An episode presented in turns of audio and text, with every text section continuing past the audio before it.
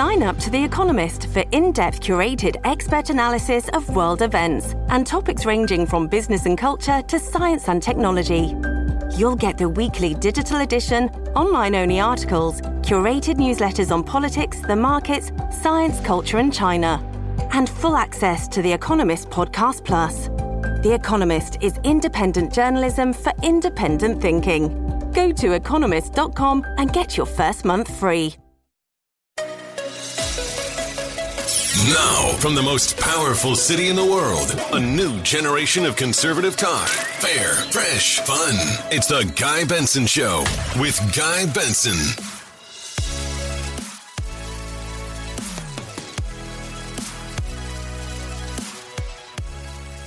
It is Friday, October 22nd, 2021. It's the Guy Benson Show. I'm your host, Guy Benson. Thank you for listening every day, Monday, Tuesday, Wednesday, Thursday, and Friday, from 3 to 6 p.m. Eastern. You can listen live, which we always love, or you can listen to the podcast should you miss a minute. The podcast is free every day. Our website for everything is GuyBensonShow.com. If you don't know me, I'm a Fox News contributor. I'm the political editor at townhall.com, and of course, host of this fine program. Thank you for listening. Here's the lineup today.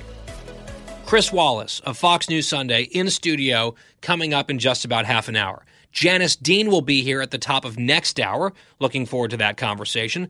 Congressman Mike Gallagher of Wisconsin on foreign policy. There's news out of Afghanistan. There's news about China. We will get his take and his analysis on everything.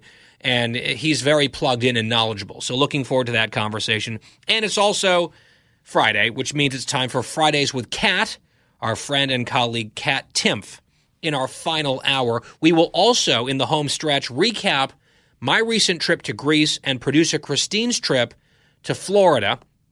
We are all back in action, of course, here, and we will get those recaps to you. Should be a fun conversation. Let me bring you a Fox News alert as we begin the show and the stats. Coronavirus cases in the United States, cumulatively, 45.3 million.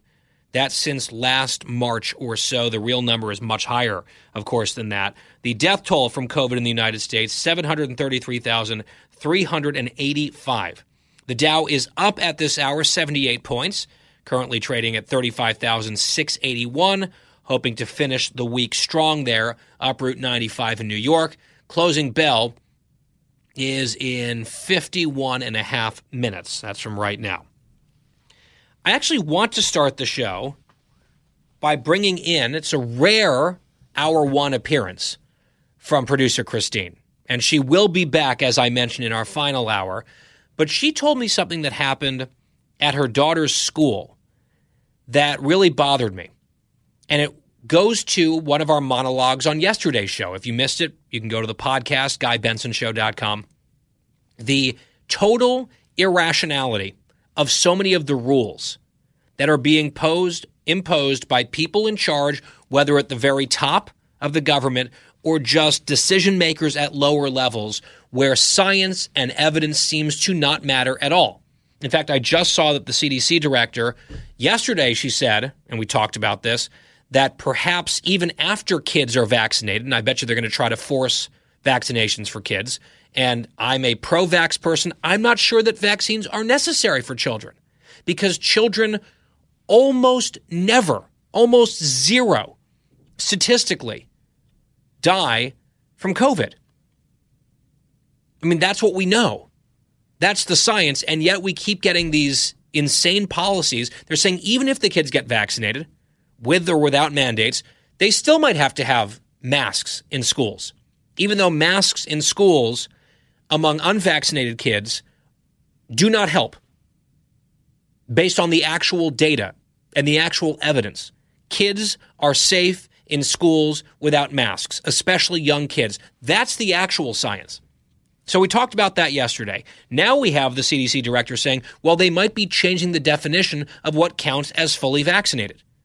If you've gotten your two shots, great. I've gotten my two shots. I've urged everyone to do the same the vaccines work. I've seen some talk out there, oh, that doesn't really reduce the chance of transmission. That's not true. It does.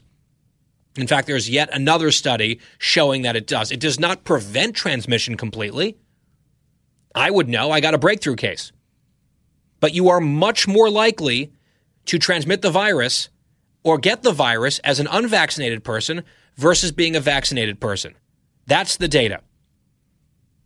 More importantly, I would say much more importantly, the vaccines are extremely effective at preventing severe outcomes from COVID, hospitalizations, or death. They get cut down massively among the vaccinated. That is the best argument for the vaccine, and I make it a lot, and I just wanted to once again put it out there unambiguously. The vaccines are very effective, they are safe, and I encourage them strongly, not because I know the science, because I'm not a scientist or a doctor, but every doctor we've had on this show across a range of opinions from Dr. Makary to Dr. Saphier to Dr. Manny to Dr. Siegel to Dr. Nesheiwat. We have them on regularly. Dr. Gottlieb, we've had on this show. They all agree that the vaccines work. That's why I'm pro vaccine. Am I in favor of mandating child vaccines for this on this virus? I am not. And now you've got the CDC coming down and telling us, well, you might not, even if you're an adult, fully vaccinated, both shots may not be enough. They might require boosters, a third shot, to qualify as fully vaccinated moving forward. They're already hinting at that. Like, well, excuse me, I had my two shots. I also got COVID. That was my third shot. That was my booster. Came from nature. Would I not count as fully vaccinated? They constantly shift the goalposts on everything. And it drives people crazy. Which is why someone like me, with my views on these issues, finds myself, I find myself exasperated more and more. And then Christine tells me her story, and I can't say that I'm surprised because this is kind of typical. And I can't even blame some of these local principals and school board members making some of these decisions. They are just following the lead of some of these safetyist, COVID theater, frankly, anti science people at the top. So, Christine, you were thrown out. Is this correct? You were ejected from your daughter's school's playground. Is that right? That's correct. Okay. Normally, I would find that hilarious and would make fun of you. However, in this case, I think you are absolutely in the right. And I actually get like pretty agitated just thinking about this. Explain what happened. So I was off yesterday and I decided my daughter normally goes to aftercare because I'm at work, but I decided to go pick her up uh, when the bell rang. And she had asked me, she said, Mommy, can uh, me and my friend go play a little bit uh, on the school playground? And I said, Yeah. I said, We have some time, so go ahead. So the girl's mother and I sat down, and the, the girls were playing. And then a whole bunch of the aftercare kids came outside, and Megan ran over to me and said, Mommy, Mommy, I'm not allowed to play here unless I have my mask on. So can you give it to me? And I said, No, Megan, it is over 80 something degrees outside. You are sweating running around. We're outside. You don't need a mask. Go. And then she came back over and she said, Mommy, I'm not allowed to play with them, they said, until I put my mask on. So I politely tried to speak to somebody about this and they said, Sorry, that's the rules. You know, that might not be my opinion, but that's what it has to be. And I said, We are outside. They shouldn't be running around with a mask on. It is over 80 degrees. It's insane. This is not safe. And she said, Well, if you don't like it, you could leave. So I said, Megan, mm. pack your stuff. It's time to go. There's no way. I'm, I, you know, and and I'm so upset because my husband said to me, "Don't, don't make, you know, don't go up in arms. This is a school." And I said, yeah, but you know what? These poor children. They just you got to st- you got to stand up at some point. Yes. It's completely not. And here's the thing. Outdoor transmission is so rare as to be virtually non-existent among any age group. Even if you a bunch of people outside with COVID, the transmission outside, we know this is virtually zero outside is one of the safest places you can be. And I feel like I am beating my head up against a brick wall on this. And I've made all these points before. If you are outside, you are overwhelmingly safe from COVID. With or without with or without a mask on, being outside is safe. We know this. It's been established over the last year and a half, and some people insist to continue to live as if we were in April of 2020 and we don't know anything. That's point one. Point two if you are a child, your daughter's eight. If you're a child, you are overwhelmingly safe from COVID, indoors, outdoors, anywhere. The likelihood of you getting a case is very low. The likelihood of you getting a severe case is almost zero. And the likelihood of you dying from COVID as a child in this country, Dr. Makary has put the actual number in the dozens out of tens of millions of children in this country. We don't ban swimming pools or oceans or lakes, even though drowning is much more likely. We don't do any of this crazy stuff for flu season, even though flu is deadlier for kids than COVID. So if you are a child, you are overwhelmingly safe, and yet these same people insist on pretending like it's still April 2020. We don't know anything. And they continue these insane policies that make no sense. And then you compound the insanity. Your daughter, eight years old, was also outside. Like the safest possible person on the planet from COVID is a young child outside. That is just the reality and the science. And yet, the rule, and you dealt with this at the summer camp as well, which is nuts. Even when it's hot out, and this is now at school, if you're outside, you're running around and you're sweating and you're trying to breathe, doesn't matter. You've got to wear a mask, even if you're an eight year old child outside. It is absolutely, totally insane. And I understand Bobby not wanting you to make a scene. I'm sure he often is discouraging you from making a scene, and he's usually right. But in this case, like at some point, people get completely fed up. This is why the school board meetings are happening the way they are. People have had enough. There's all these different pressures and cross currents, and it's driving people out of their minds because it seems like insanity is actually winning, and basic common sense and science is losing. And the people ensuring that it's losing are the ones wrapping themselves in the banner of science. Now, there's a story out of Florida that I want you to hear on this front. CBS News, for example, has highlighted the story of a young girl with many pre existing conditions whose mother is angry that Ron DeSantis won't force her school to require every kid to wear a mask because that's what she wants for her daughter even though no one's stopping her from putting a mask on her own daughter, she wants that required for everyone and is like kind of suggesting that it's dangerous and wrong not to have the masks on kids, even though that's not the science. CBS ran with that story. CBS did not run with the story of another family with another special needs child. Wait till you hear this. We will play you the audio from a school board meeting when we come back. It's the Guy Benson Show. Fresh conservative talk. Guy Benson Show.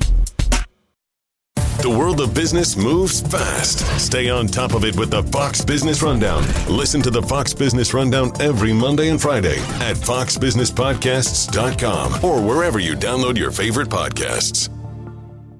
From the Fox News Podcasts Network, download and listen to The Untold Story with Martha MacCallum. The host of The Story on Fox News Channel sits down with major newsmakers each week to get their untold story. Subscribe and listen now by going to foxnewspodcasts.com. I'm Guy Benson. It's The Guy Benson Show.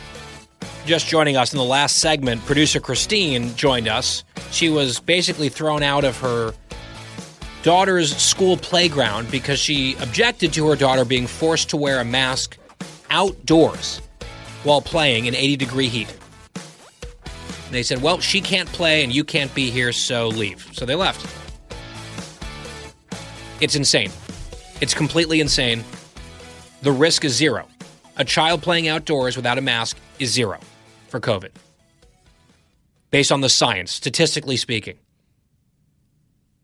And the pro masking of children people, they cite studies that don't actually prove their point. They count on people to just intuitively believe that it's helpful, like it's this superstitious religious faith, like an article of faith, even though they can't really justify it with data. They say, well, what's the harm? Why not let people wear masks? I'm all for if you want to wear a mask or you're a parent, put a mask on your kid. Put four masks on your kid. It's your kid. Don't force everyone to do it. Not everyone needs it. Kids don't. And it's actually quite harmful to certain kids. Here's a story that you probably won't hear about nationally, won't be highlighted by the hand wringing media. It's a story of a girl named Sophia who has Down syndrome. She's seven years old.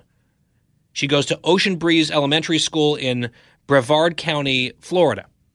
One of the school board members talked about what happened to this girl at a recent meeting. I don't want you to just listen to this. It's a little long, but it's worth it. Listen to Cut 21. When she got off the school bus um, a few days ago, her father saw her and she was wearing a mask. Now, in my school district, we have an illegal mask mandate.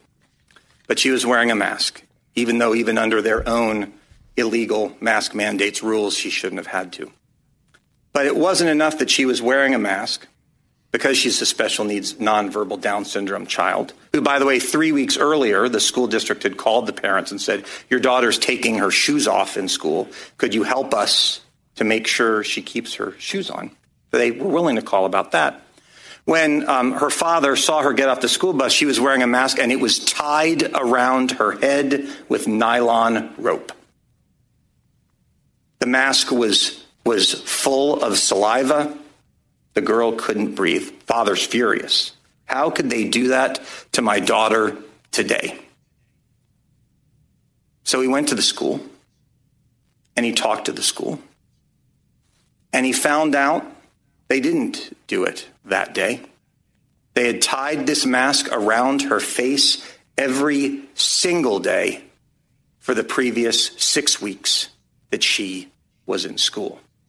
They just forgot to take it off that day before they sent her home.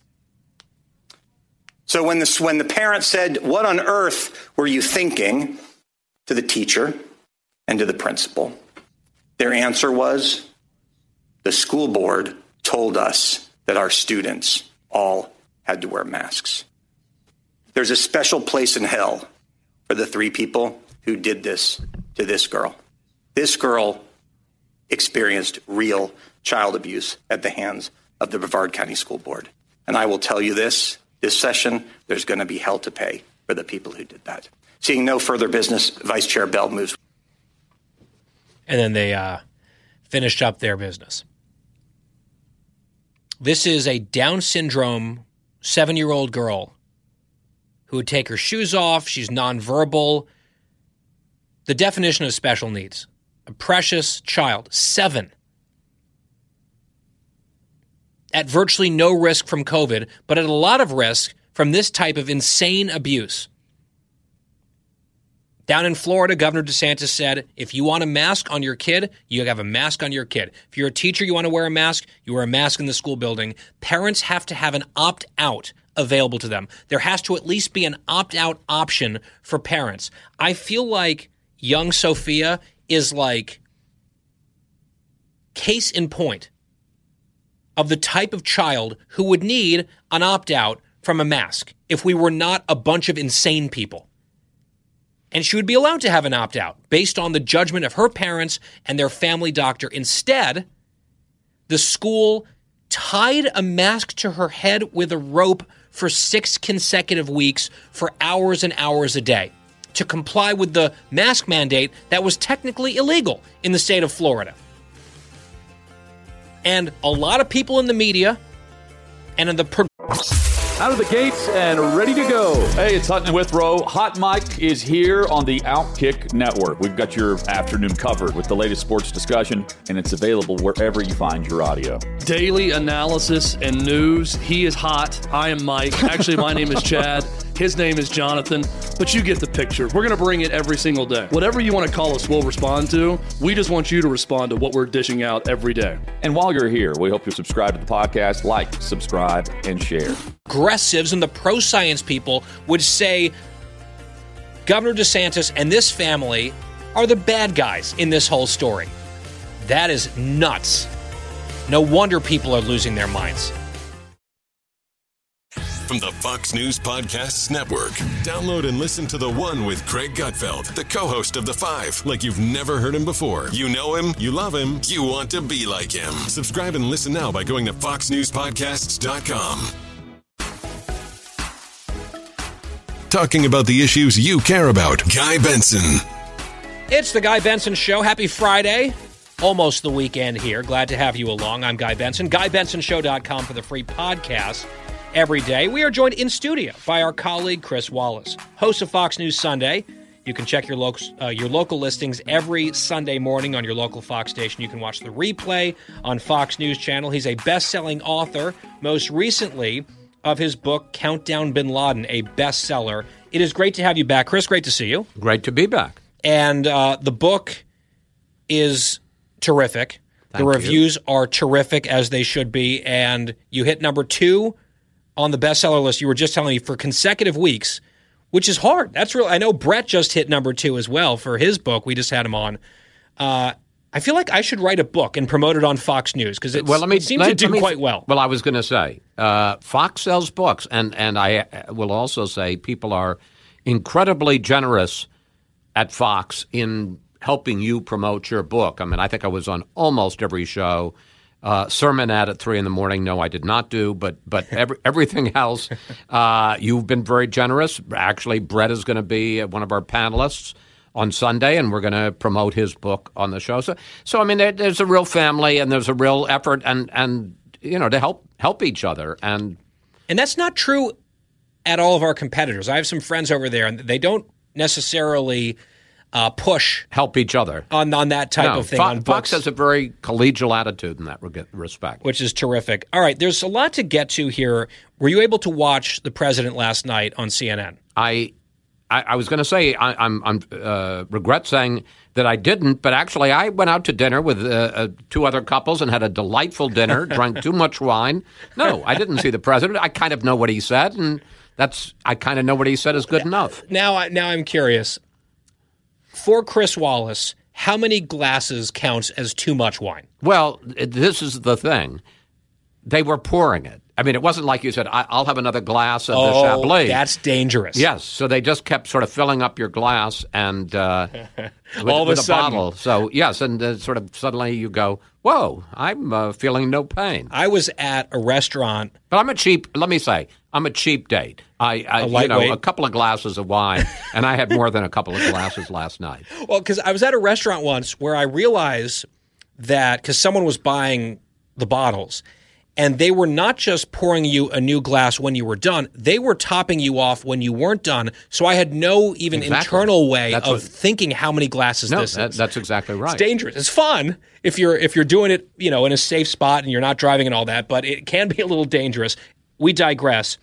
I did not catch the president uh, on CNN last night. It seems like very few people did. They barely cracked a million people, even though they had the president for an hour. He hasn't taken a ton of questions uh, from the media in sit down interviews. He has avoided you and everyone here.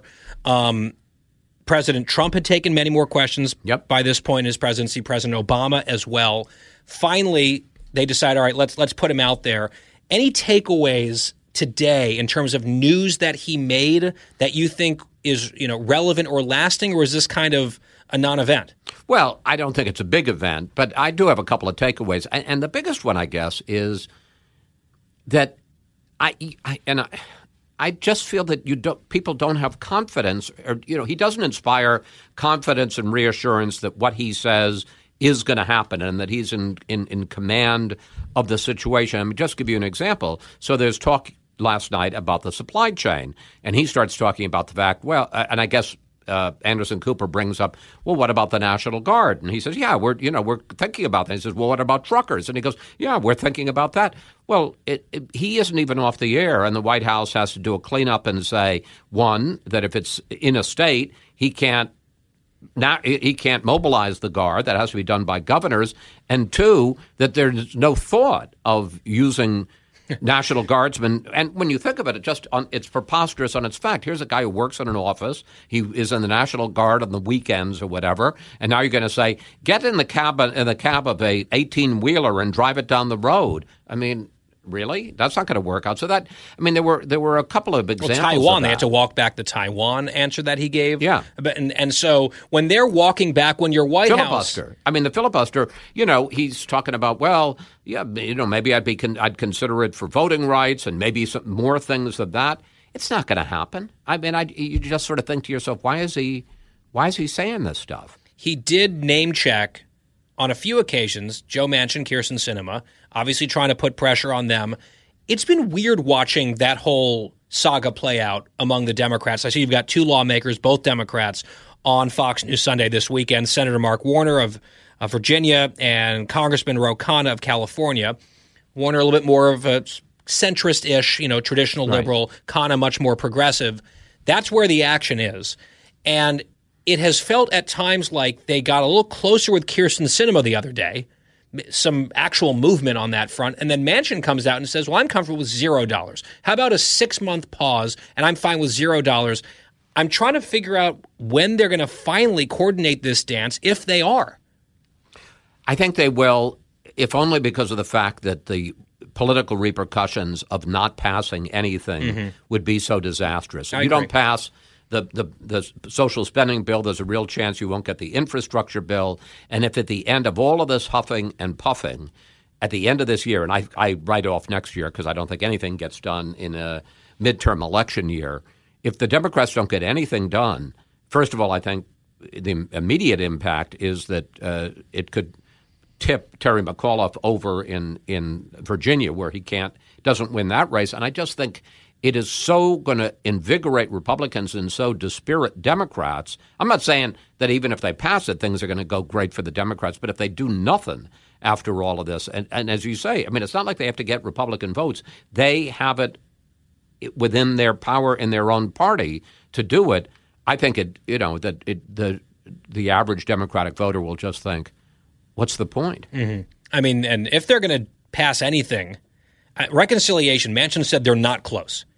The infrastructure bill, maybe they could get some sort of agreement in principle on reconciliation to then move to the infrastructure bill just to say we've passed something if the deadline is November 2nd, if that's going to impact Virginia. Because, I mean, it's what, 10 days away, 11 days away, something like that, that they really have to move there if that's their calculation. I don't know if that would have a measurable impact on the Virginia race. But if it's a 50 50 race or a 46 46 race, as one recent poll suggests, then a few votes here or there really could make a difference. It certainly doesn't help. I mean, you know, Right. it doesn't make things better to, for them to fail, and particularly because McAuliffe has said, "Hey, I really need something out of Washington that I can I can brag about." Uh, you know, I, ju- I just think I, I've been surprised too by the way this has played out. Look, I understand that in a 50-50 Senate, that as Joe Biden said yesterday, every senator is a president in the sense that every single one of them can hold us up for whatever it is that they want.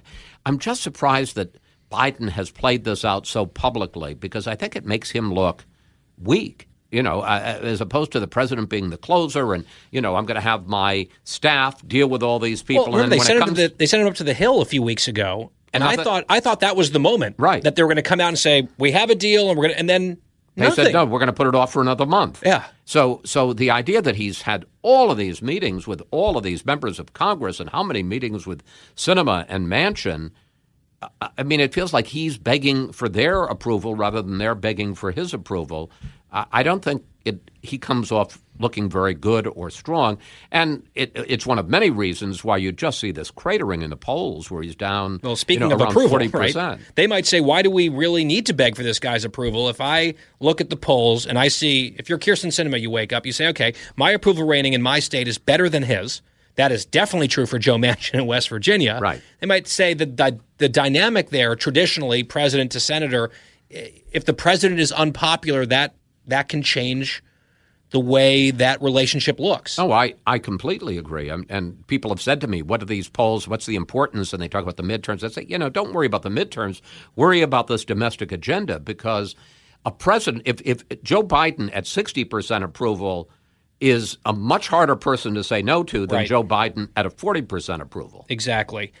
Coming back to the president in this format last night, Anderson Cooper sort of this town hall type thing where voters would get up there and they'd ask their questions and Cooper could follow up. We've seen this, particularly on the campaign trail, is where this type of thing usually happens.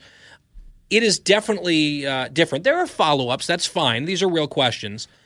But it's different from a sit down interview Oh, yeah. in a sustained way with a journalist. That is what you do. On- a you know an A block on a Fox News Sunday with uh, a, a high profile guest who has a lot of power, you'll have 13 minutes or something, 14 minutes to really challenge that person.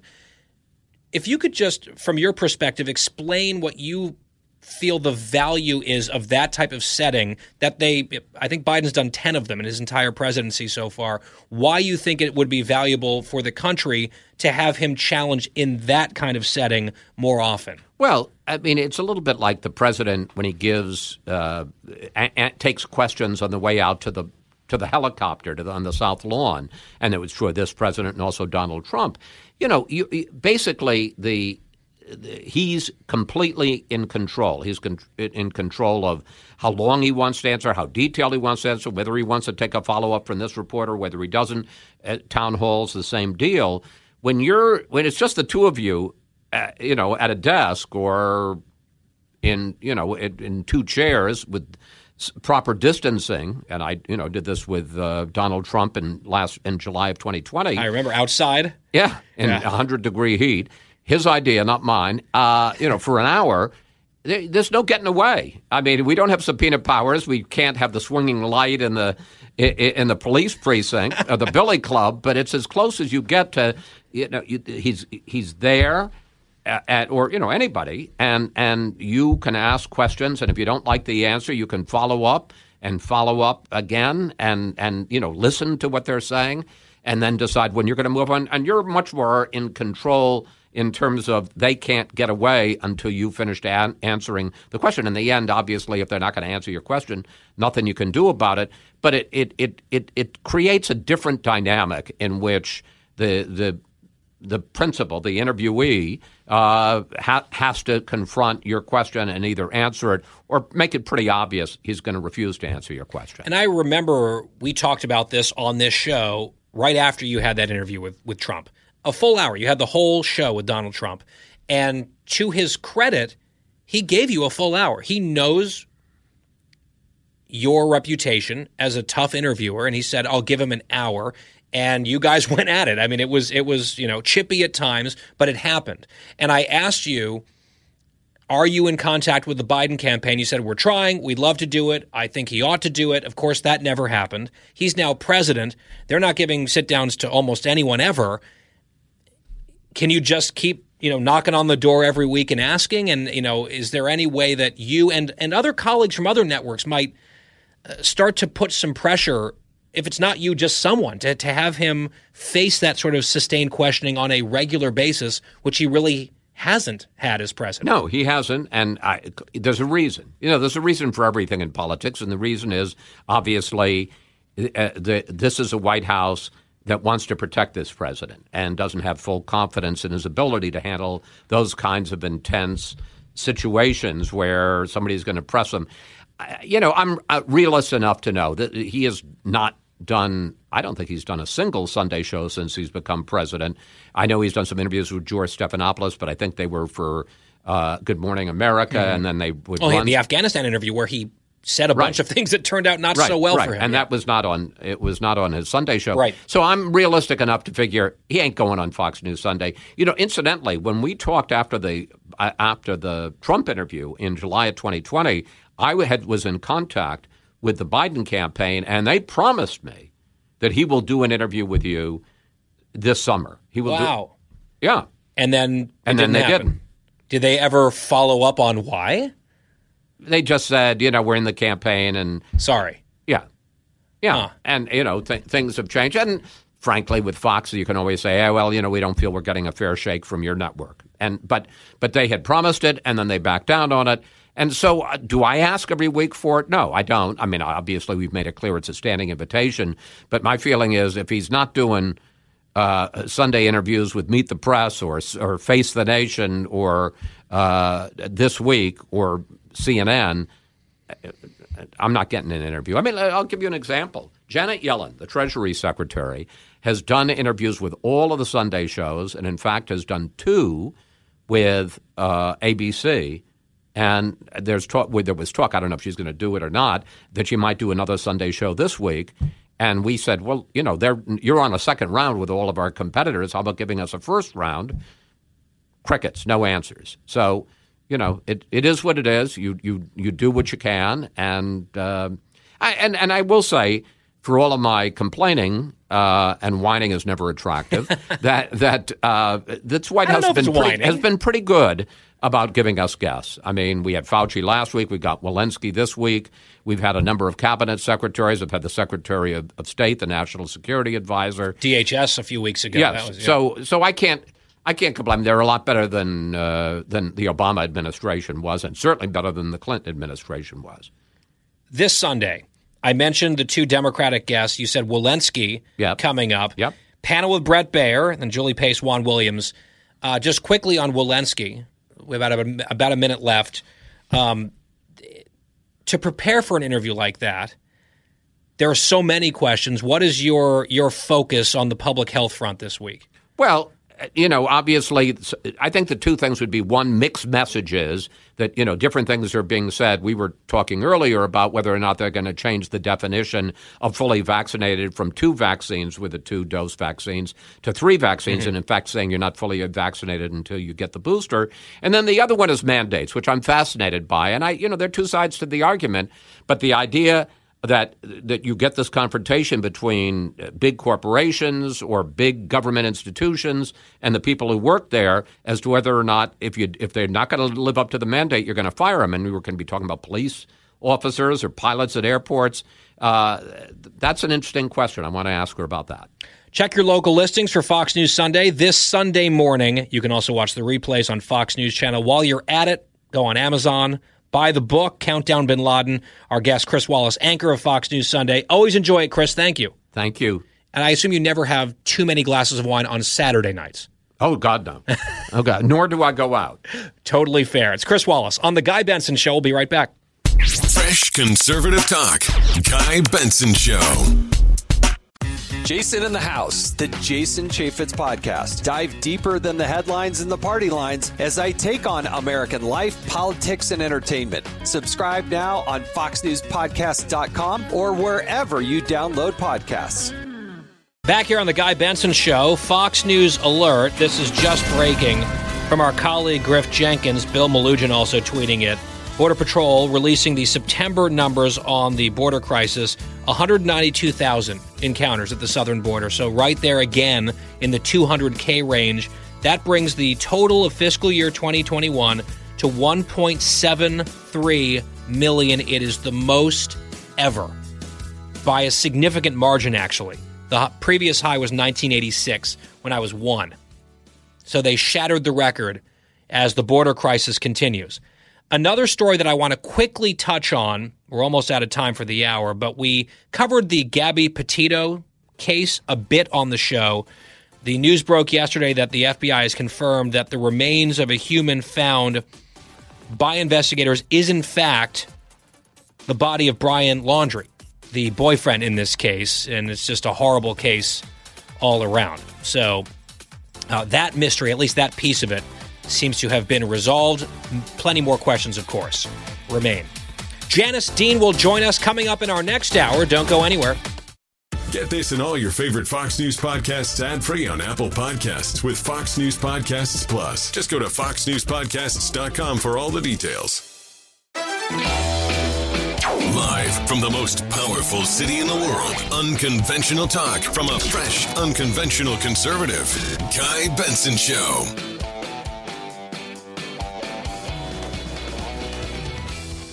Underway, our middle hour of three here on The Guy Benson Show. Thank you for tuning in Monday through Friday from 3 to 6 p.m. Eastern Time. Happy Friday to all of you. GuyBensonShow.com, that's our website. GuyBensonShow.com. The podcast is always free, including on the weekends. We've got Bonus Benson on demand, no charge, and that's just at your fingertips.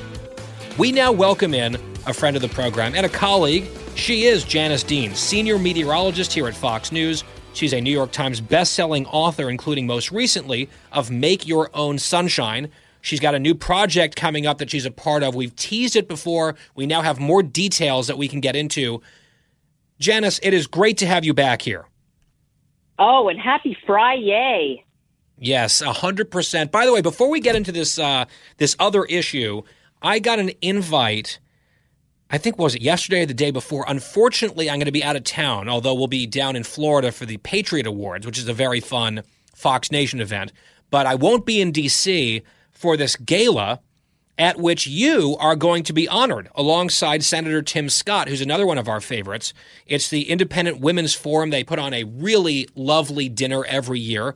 And this year, I see in the press release, we are honoring Janice Dean of Fox News for her work to hold former, isn't that fun, former Governor Cuomo accountable for COVID 19 nursing home deaths in New York. So, in advance of that, Janice, since I won't be able to see you in person, all decked out. Congratulations, extremely well earned, and I hope you have a great time in DC while you're down here. That is very kind. I am sorry to hear that you won't be there, but I understand the reasoning because I would have loved to have been at the Patriot Awards too. I wish they were both on different days, uh, but what an honor! You know, I it's okay, it's all right. I think you'll be there in spirit. I, uh, I know that a lot of your DC friends are going to come and have a table and celebrate with me. So, so you know what? To be continued. Absolutely, that sounds fabulous. Now, Janice, we had asked you about this when it was just first starting to percolate that this was going to be happening. There were whispers, there were rumors, there were some discussions about what was going to be launched and when. There's this new Fox weather programming that they are now really promoting hard. I've seen it all over Fox News Channel. It debuts awfully soon. In fact, October 25th, it's right around the corner. What can you tell us about Fox weather? It is so exciting. I mean, I have seen the product. It's basically something that you can download on an app. And I have to be honest, I, obviously I'm a weather geek. You know that about me. But there aren't a lot of great options when it comes to forecasting weather on your smartphone. You know, there's something called Dark Sky, which I was a big fan of when it first came out, but it, it lost its punch. I'm going to be honest with you uh, when Google bought it. And there's just not a lot out there for people that want to see future radar or radar happening right now in your area. Um, but this will blow your mind. It'll blow your socks off. Uh, there's 3D radar attached to that, and what it is is you can see, you know, the high cloud tops on your smartphone. You can see the fact that there might be hail or lightning in your area. Uh, this is all also an app, so you will see our talent 24 7 on your smartphone, on your weather app delivering the forecast whenever you want it. It's really something that is a visionary product. Um, I think Suzanne Scott, you know, our boss, our CEO of Fox News, was somebody who was championing, championing, champ, champ, champion. It's so hard. It's a, it's such a hard word to say. Championing. there we go. Thank you.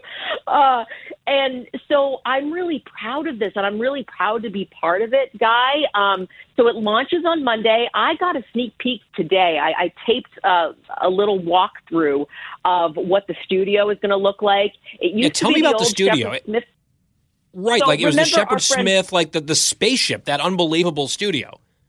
Yes, and and I, I love Shepard. You know, we we all miss him, and I think he would have absolutely loved to be part of this because he was one of, you know, an anchor that I remember being so enthusiastic about weather. When we'd have breaking news, like a hurricane or something, he Oh, would yeah. be the one to go to and do like wall to wall coverage of of Oh, of the weather and car uh, chases. happening.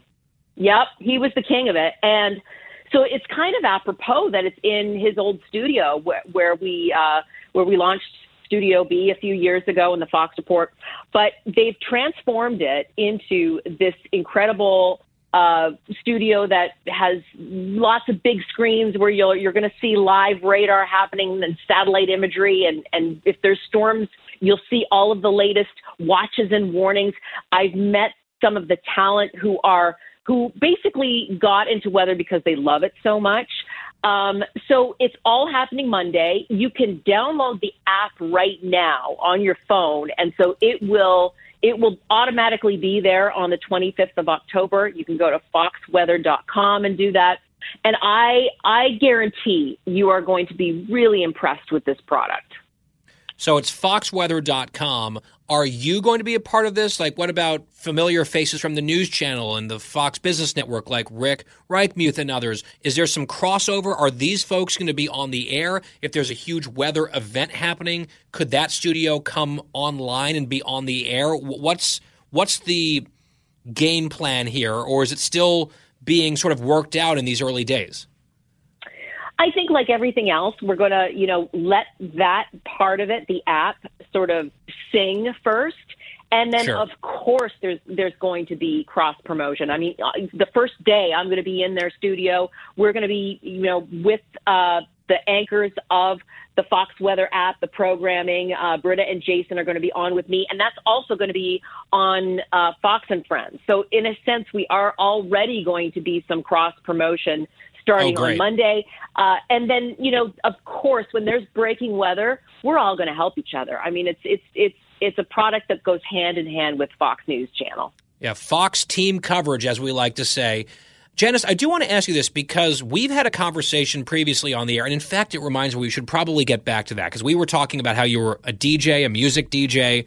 We were joking about how you could do like a Delilah life segment where you'd give people advice they could call in. I have not forgotten about that. I think we should do that at some point. But you made the jump in your career from FM DJ to Weather Machine. And I'm just curious, how did that actually happen? You know, it was it it happened organically. To be honest with you, when I first got out of college, I went to radio, television, broadcasting college back in Canada. I was a part-time weather presenter. I filled in for the local meteorologist in my hometown of Ottawa, Canada, uh, back in my you know early twenties. Back then, you didn't need to have all of the the meteorology experience and the education that you need now. So I always had that in my background. I've always been interested in weather. You know, growing up in, in Ottawa, it's like one of the coldest capitals in the world, and we had a lot of snow, and I was always intrigued by the forecasters and if and when they could tell us how much snow we were getting. And then when I got to Fox and they were looking for a role for me, they asked if I had ever done weather before, and I, I said, yeah, Why, yes. you know, right back when I started, of course. When I knew it was going to be a full time gig for me at Fox 18 years ago, really this month I was being hired 18 years ago, uh, I went back to school. There's a wonderful uh, uh, distant learning course that a lot of broadcast meteorologists take with Mississippi State University. I'm a uh, you know uh, a proud A person bulldog. that went and did that absolutely, and it took me several years. Um, but you know, I got my AMS seal. I, I took all of the required courses to become a broadcast meteorologist, and I did it while I was working at Fox. So another lesson that I always tell young broadcasters is you're never too old to learn something new or go back to school. Janice Dean is our senior meteorologist here at Fox News. Her most recent best selling book is Make Your Own Sunshine, and premiering on Monday, it is the Fox Weather app at foxweather.com. It is this visionary new way to get weather forecasts and up to date information about weather all over the country at foxweather.com. It's an app on your phone and it sounds very exciting. They've got that brand new studio completely redone for this exact purpose. A whole team of talent brought in for this app specifically, joining our team of meteorologists at Fox, including our guest, Janice Dean. Janice, always great to have you here. Let's do it again soon, please. I would love that guy. And uh, happy Friday to you and have a wonderful weekend. Yes, have a great weekend. It's the Guy Benson Show. We'll be right back with more after this short break. You're listening to Guy Benson from the Fox News Podcasts Network. I'm Ben Domenech, publisher of The Federalist, and I'm inviting you to join a new conversation with the smartest thinkers out there about the country and where we're going. Subscribe to the Ben Domenech podcast. Subscribe and listen now by going to foxnewspodcasts.com. I'm Guy Benson. We are back here on the show. I want to revisit a story that we told you about at some length last week. It's this really awful, horrific development in Loudoun County, Virginia, where there was an alleged sexual assault of a freshman girl at a high school in Loudoun County, allegedly by a gender fluid student in a bathroom. And then that student was apparently transferred to another school, and there was another alleged sexual assault committed by that person. And there was a big controversy last year in that county, in the school system, about transgender issues and bathroom policies and a few other related things. And I made my point when we talked about this last week that I don't think it is fair to use an example or one bad person, bad seed, as the basis for crafting an entire policy or as the basis for characterizing an entire community. Right? That is not rational. That is not fair. However, if we're going to have reasonable, real conversations about what policies ought to be, people in power should not lie about reality and should not lie about facts in furtherance of a narrative, no matter how noble they believe the narrative to be. And there were some very serious allegations that there was a real cover up of what happened in that bathroom to that girl. And there are multiple felony charges now across two different incidents filed against this same alleged assailant who is a teenage biological male. Now, in the aftermath of this, one member of the school board has resigned already. The powers that be who tried to scapegoat the victim's family and her father, by the way, right? He was sort of the face of parents behaving badly at school board meetings because he went to show up to confront them. And he was called, his daughter was called a liar by some left wing parent. He lost his temper. The police got involved. You saw him getting dragged away and, you know, pulled down. That was him. We now know why he was so angry. And during the debate, the public debate about bathroom and transgender policies, the school board, the superintendent, the district said there are no known assaults that have taken place in any bathrooms in our school system. It doesn't happen. Now, what they could have said is we've had a small handful of really horrible incidents. We do not believe that they have any bearing on the policy crafting process here and make that argument. That would be fair. What you cannot do is lie about it. So last school year, back on June 22nd, in public, the superintendent of Loudoun County Public Schools in Virginia, Scott Ziegler, said, quote, to my knowledge, we don't have any record of assaults occurring in our restrooms. That is what he asserted in public. Less than one month prior, he had written in a private email to the school board. And the school board, by the way, was, oh, we didn't know anything about this, right? Since this all blew up, a lot of them are claiming ignorance. We didn't know. Well, there was an email sent from the superintendent to the school board, not for public consumption. Quote, a female student alleged that a male student sexually assaulted her in the restroom. That's a direct quote from that message. This being reported from WTOP News in Washington, D.C., following up on the initial scoop from the Daily Wire. Superintendent Scott Ziegler alerted the board that in Loudoun County, quote, in an email provided to WTOP by the school system, Superintendent Scott Ziegler alerted the board that the Loudoun County Sheriff's Office was investigating the incident, but provided few details. So they knew. They knew that this happened, at least the allegation. Then they went out in public and denied it. And they were basically framing anyone who might have any concerns as a total lunatic or a bigot who were raising objections based on nothing and a totally non existent problem while covering this up. And then they've been lying about it. I saw that Glenn Youngkin, who's the Republican running for governor in a very close race in Virginia, he has called for a full investigation. He has been all over this story, as he should be. The Democrat, Terry McAuliffe, was asked about it in passing, and he basically ignored the question and ran off. He was too busy, I guess, uh, stumping on the trail with Kamala Harris in front of an underwhelming crowd of people.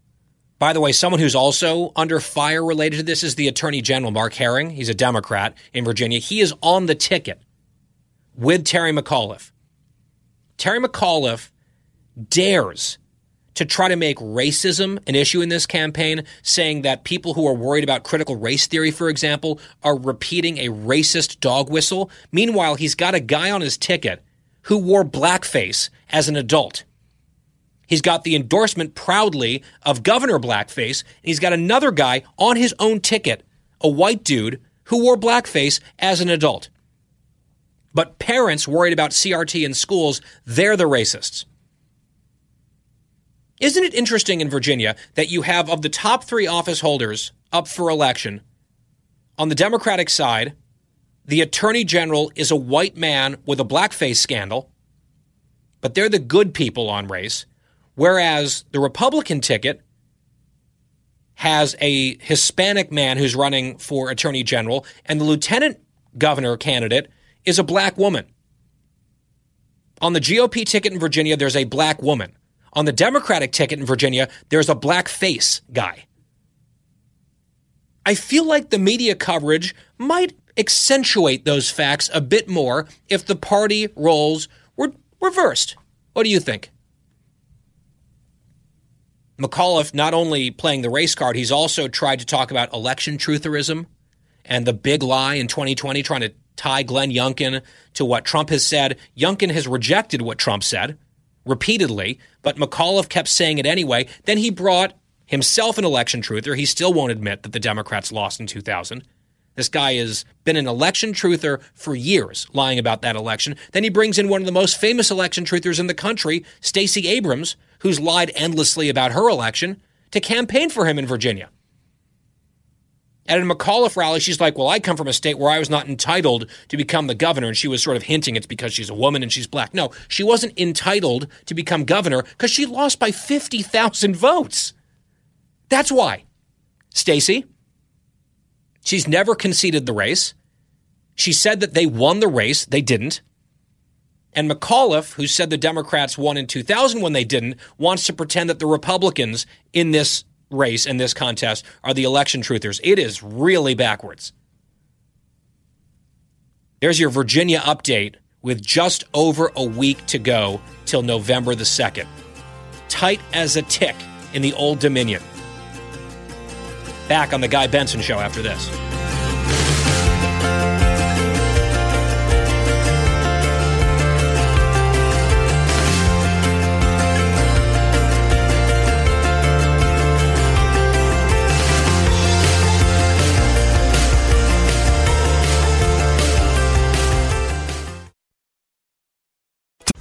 Bream is a podcast hosted by Fox News Channel's Shannon Bream, sharing inspirational stories, personal anecdotes, and an insider's perspective on actions and rulings from the High Court. Subscribe and listen now by going to foxnewspodcasts.com. America's listening to Fox News. Talking about the issues you care about. Guy Benson. Halfway through the Friday edition of The Guy Benson Show. Thank you so much for listening. We are joined now by Congressman Mike Gallagher, Republican of Wisconsin, the 8th Congressional District up in Badgerland. He serves on the House Armed Services Committee, among others. And, Congressman, it's great to have you back here. I was just in your state not long ago. Uh, what for? A Packers game, or what brought you there? I had a speaking engagement, and I did avail myself of the opportunity to have one or two spotted cows. Well, you're you're a lucky man. Next time you come, you got to time it with a game, and I'd be happy to host you at Lambeau Field. Oh man, it is on my bucket list, so I might have to take you up on that, Congressman. I want to get to matters of importance here today, particularly on foreign policy. I want to start with news coming out from Afghanistan. The State Department revealing this week, and it's getting reported today to Congress apparently, that they are in contact with more than 350 U.S. citizens on the ground in Afghanistan, which, again, I'm not a math major. I was never great at math, but I know that 363, the exact number, is significantly higher than the less than 100 number that they've been giving us now for weeks and weeks and weeks. That figure, of course, does not include U.S. permanent residents, thousands of whom are still stranded there, and then the tens of thousands of Afghan allies. But on U.S. citizens specifically, they've told us less than the 100. Now they're revealing it's north of 350. I just want to get your reaction to that and also just tackling the question of did they know they were giving us a false number all that time? Why should we believe this number? Well, their numbers have never added up from the start of this, they've had contradictory messages, and in an effort to spin this as a success, remarkably, I mean, you have the Secretary of State, you have the Secretary of Defense, the Chairman of the Joint Chiefs try and say that even though we, you know, the decision to withdraw might have been a failure, the actual evacuation operation was a success, which simply does not withstand basic scrutiny because we knew we were leaving behind hundreds of Americans. And with this confirmation today that there's 363 there, there's really only two conclusions you can derive. Either they are incompetent and just didn't know uh, the number, or they were deliberately lying about the numbers. Now, I don't know which is true, but certainly we in Congress have to ask him these hard questions. Yeah, I guess it could be both. Um, uh, but we in Congress have to ask these hard questions. And you, you mentioned just the thousands of Afghan allies that we left behind in this crisis. And in so doing, gave the Taliban an enormous amount of leverage. We had a classified briefing this morning digging into the over the horizon counterterrorism strategy. And I could tell you, without getting into the details,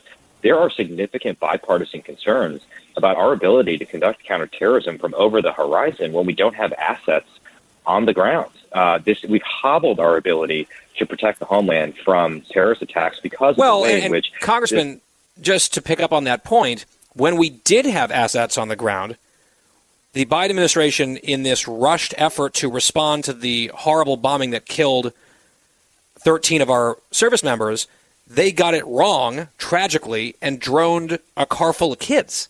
And that was when we had intelligence and assets on the ground.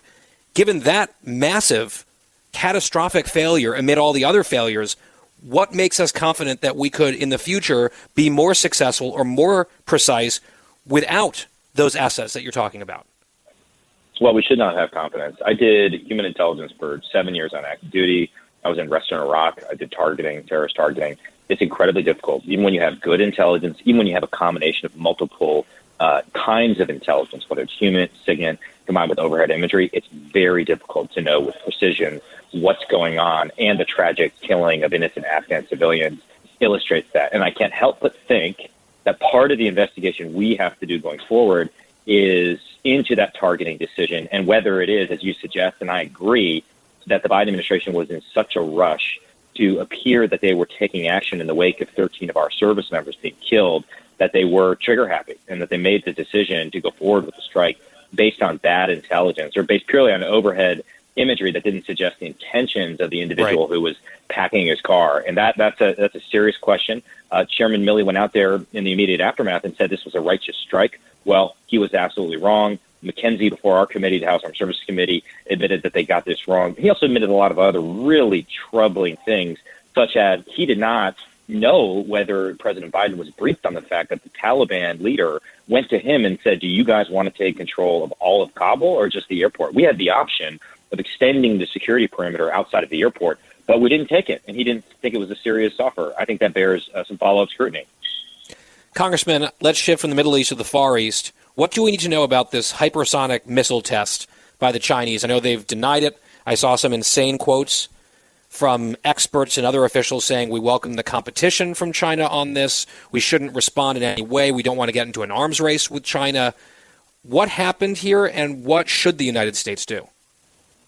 Well, I think the first thing to know is what makes these hypersonic missiles so troubling for American deterrence is not just that they can fly very fast, uh, but that they can maneuver at high speeds, which makes them very difficult to intercept, very difficult to shoot down, and it gives the Chinese the ability to target domestic cities, uh, domestic ports, domestic munitions manufacturers in the event that we have a severe crisis over Taiwan. And I think with this test in particular, even though they missed the target reportedly by 12 miles, it really surprised our intelligence community in terms of how advanced they were. We knew we were falling behind for years now, but this shows that they're further ahead than we knew. And there was one quote that said, we don't know how they did this. Well, the thing is, we do, and this is the third and final point I would make. We know that their hypersonic weapons program has benefited from access to U.S. technology. There are U.S. chip designers whose technology is being fabricated by TSMC and then used by a Chinese company called Phytium in their hypersonic missile program. So this is yet another example of how U.S. technology is actually being exploited by the Chinese Communist Party in order to build things that are designed to destroy America in the future, which in my mind argues for further targeted economic and technological decoupling from China. I don't think Americans should fund the instruments of their own destruction. Congressman Mike Gallagher of Wisconsin, my guest. You mentioned Taiwan in that last answer, and the president was on CNN for a town hall meeting last night. He didn't make a ton of news, but he did briefly seem to make some news on Taiwan and the defense of Taiwan should the Chinese decide to invade, which is, I think, a distinct possibility, perhaps after the Olympics. It still blows my mind that the world is giving Beijing the Olympics in light of everything, but apparently that's what's happening. And there have been some troubling signs in that region that the Chinese might be getting ready to make some sort of move in the coming years, perhaps. And the president was asked about this last night. He affirmed that the U.S. would help defend Taiwan. I wonder what you make of that answer, and then what appears to be at least a partial parsing or walkback from the White House almost immediately. Well, at first I, welcomed it because it seemed like uh, President Biden was abandoning the failed policy of strategic ambiguity. And two years ago, I wrote an op-ed suggesting that we needed to clarify strategic ambiguity and make no mistake, uh, and send the signal uh, clearly that we would defend Taiwan in the face of Chinese aggression. However, uh, of course, uh, Biden uh, was not making a deliberate change of policy. He was purely misspeaking, either because he doesn't understand uh, current law, current U.S. policy, and the notion of strategic ambiguity, or he's just completely lost and it's just the same thing. What makes this even crazier, guy, is that uh, two decades ago, on May 2nd, 2001, none other than Senator Joseph R. Biden Jr. wrote an op ed in the Washington Post criticizing then President Bush for doing this exact same thing. The, the op ed starts off with the sentence, Words matter in diplomacy and in law. And then he proceeds to criticize George Bush for saying that we would defend Taiwan, even though the reality is a bit more ambiguous pursuant to the Taiwan's Relation Act and, and numerous presidential statements. And now, 20 years later, Biden committed the exact same error that he criticized Bush for. So, a very strange turn of events. Uh, I think the easiest way to solve this would be for, rather than walking it back, the administration to say, you know what, yes, we are committed to the defense of Taiwan. We are abandoning the policy of strategic ambiguity, particularly as China goes, grows more aggressive uh, with respect to Taiwan. And we're prepared to defend uh, our friends in Taiwan in the event that the Chinese Communist Party tries to invade and effectuate unification with the mainland. Quickly on China, Congressman, there was a story just a few days ago about how Apple, at the behest of the CCP in Beijing, pulled apps in China from their products that gave people access to the Quran and to the Bible. And this is yet another example of Western and American companies kowtowing to Beijing doing their bidding, completely fundamentally undermining or abandoning any sense of Western values in order to continue to be profitable and have access to a huge market. At what point does it become part of the national interest and even within the interest of the federal government potentially to start telling U.S. companies what they can and cannot do vis a vis China, given the fact that China is, I think, rapidly moving from a mere competitor an adversary to something I think more sinister. I do think we're at a time for choosing right now. I do think for too long, American companies, you know, Fortune 500 companies have deluded themselves thinking that, well, you know, we can access the Chinese market. Uh, we can continue to invest in China in the case of, you know, people on Wall Street, major asset managers. And we're just going to make investments in innocuous civilian technology or you know, things that have nothing to do with defense or the more sinister plans that the CCP has. But of course, the Chinese Communist Party operates under a doctrine called military civil fusion, where they make no distinction between what is military and what is civilian, and right. have laws in place. They subsume whatever they want. Anytime. Exactly. At any time, pursuant to Chinese law, they can take control effectively of ostensibly private companies. And so I do think we're going to have to choose. American companies are going to have to choose whether you stand for American values whether you're willing to do the bidding of the Chinese Communist Party. And for them to censor the Quran at the time we know that the Chinese Communist Party is perpetrating a genocide against uh, ethnic Uyghur and Kazakh mm-hmm. Muslims is absurd. Uh, for them to censor the Bible at the time we know that Christians in China are being um, repressed is absurd. And we know also that the Chinese Communist Party is rewriting key portions of the gospel in order to enhance the role of the party in their citizens' daily lives. So this is a huge threat, and American companies, particularly our most advanced technological companies, have to wake up to the fact that the Chinese Communist Party does not share their values, and it's not worth another marginal piece of profit in order to completely undermine the free enterprise system that America stands for and the rule of law internationally. That yeah, even a large profit Honestly, I mean, it's at some point Exactly. you're right. It's it's a time to choose, and a lot of people are choosing. That's what concerns me. They're choosing wrong. Congressman, quickly on the home front, two issues, although one is related to China. This revelation in documents from the NIH that there was perhaps at least some form of funding of gain of function research that went to the lab in Wuhan. This seems different than the unequivocal denials that we heard from people like Dr. Fauci. I think it's still a little bit ambiguous what actually happened here, but the story that we were told indignantly doesn't quite seem to work anymore. What's your reaction to that development? Well, I think the letter proves, in my mind at least, that the that NIH grants to the Eco Health Alliance were used to conduct gain of function research, which contradicts what Fauci and Collins have said to Congress in the past. What we don't know is whether that research was conducted at the Wuhan Institute of Virology or at a lab here in America, at Dr. Baric's lab, for example.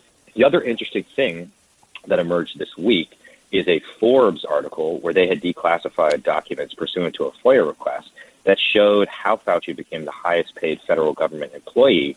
And basically, it was because he assumed the biodefense portfolio after 9 11, part of which was funding gain of function research. So it's now a matter of public record that he got rich funding gain of function research and restarted the spigot of money going to gain of function research around the oversight board at a time when there was no confirmed Secretary of Health and Human Services. After Price got fired and before Azar was confirmed, that's when the spigot got turned on. Turned on. So at a minimum, I think it casts doubt on testimony that uh, Fauci has given to Congress. Uh, but at worst, I think it reveals that Fauci lied to Congress. Last question. There was a vote in the House yesterday, a contempt vote on Steve Bannon. It passed. There were a handful of your Republican colleagues who voted in favor, including Nancy Mace, who's someone that I like and, and respect. And she made the point you know, I wasn't in favor of this committee happening this way and this investigation happening this way, but we have to protect the right of Congress to have teeth behind their subpoenas, and that's something that we would want if and when we're in the majority. Uh, What was your thinking on the vote yesterday? Well, I, I respect Nancy Mace too, and I can tell you, having gone back and forth with her over the uh, objection on January 6th, uh, she approached it in a very intellectually honest way and continues to do so. And she's her own person. I really respect that. Uh, I think there's two arguments against it and where we differed. One is just the absurdity of Speaker Pelosi kicking all of the Republicans off the committee that the minority leader had appointed. That's really unprecedented in the modern Congress. And I do think it proves that this commission is a partisan farce as opposed to being done in the bipartisan fashion. And I think it would have been harder to vote against had she not done that. And then there's a, a more serious um, precedential argument that while Congress has significant oversight power to secure information pursuant to legislating, it does not have enumerated constitutional powers to conduct investigations or issue subpoenas outside of that scope, particularly when it comes to a criminal investigation or an investigation for the purpose of holding someone accountable uh, under criminal law as opposed to just investigating for legislative purpose. So I think Right. that's the reason you saw a lot of Republicans vote against, but totally respect Nancy's position. Yeah, and on your first point, I think it's important to point out this is not a purely partisan endeavor. There are some Republicans on the committee, but your point is well taken and, uh, and understood that Pelosi did not allow the Republican leadership to install their preferred people on the commission, which diminishes the bipartisan vigor and rigor of it. I think that's a fair point. We've got to leave it there for now. Congressman Mike Gallagher of Wisconsin. At some point, one of these days, I got to take you up on that because I got to get to Lambeau Field, and sounds like you'd be a pretty good host. You're always welcome. We look forward to your visit. All right. Thanks, Congressman. Have a great weekend. We'll be right back. It's the Guy Benson Show. Fresh conservative talk. Guy Benson Show. Back. It's the Hemmer Time Podcast. Fox News Channel's Bill Hemmer takes you one on one with engaging personalities covering the critical issues of the day. Find Hemmer Time now by going to FoxNewsPodcasts.com. America's listening to Fox News. On the Guy Benson Show. So this week, conservative Americans in particular are celebrating 30 years on the bench for Justice Clarence Thomas, who is arguably now currently the most influential justice on the court, with this new 5 to 4, sometimes 6 to 3 conservative majority. 30 years on the bench for Clarence Thomas, who was targeted with a smear campaign filled with lies, overcame it, and has been a titan on the bench ever since. He's gotten more vocal during oral argument in recent years after really just years of silence. Almost never asked a question. He's gotten more engaged since the passing of his dear friend Antonin Scalia, the late great justice. And at an event last night at the Heritage Foundation in Washington, D.C., Thomas, to a packed audience, was talking about and reflecting on his relationship with his friend. And he talked about how Scalia tried to get him to go hunting and he had no interest in that. He's like, I'm from rural Georgia. You're from New York City. If you want to go hunt in the woods, feel free. I have no reason to be in the woods. Thank you. Then he told this story about Scalia's efforts to get him to go see the symphony orchestra. This got a huge laugh. Cut 26. He invited me to uh, go to the Kennedy Center with him because he likes, he said, Clarence, you like classical music? I said, Oh, I sure do. He said, Come to the Kennedy Center. I said, Oh, yeah, but I don't like people who like classical music.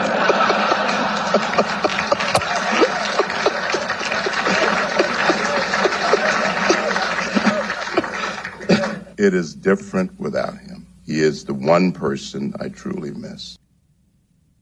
Justice Clarence Thomas, what a great set of pipes he's got, too. Can we get Clarence Thomas to do some voiceovers here on the show? Fresh, fun. I can't even get that deep.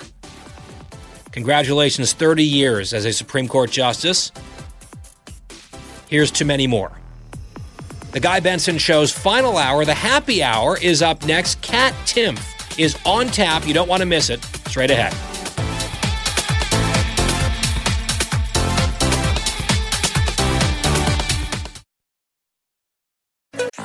From the Fox News Podcasts Network. My name is Kennedy, and welcome to my podcast, which will, I humbly say, single handedly save the world. You're welcome. It's Kennedy Saves the World. Subscribe and listen now by going to FoxNewsPodcasts.com.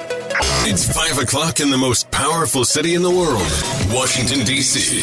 It's time for the Guy Benson Show Happy Hour, sponsored by the Finnish Long Drink. Finland's most popular alcoholic beverage has come to America. Visit thelongdrink.com. And now, here's your host, Guy Benson.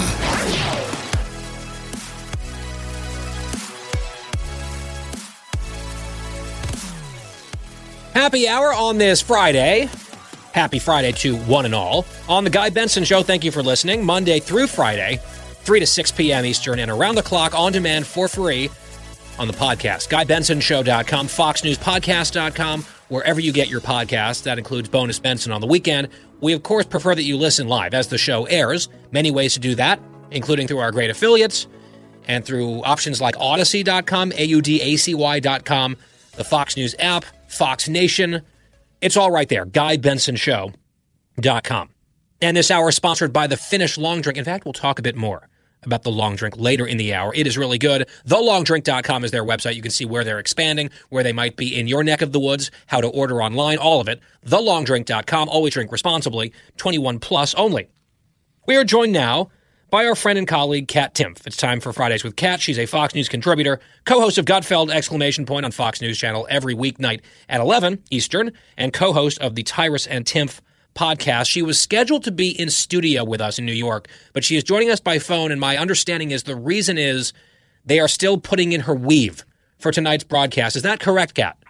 That would be correct. Yes, I would be in studio, but my weave is not fully clipped in. So, What does that uh, entail for someone like me?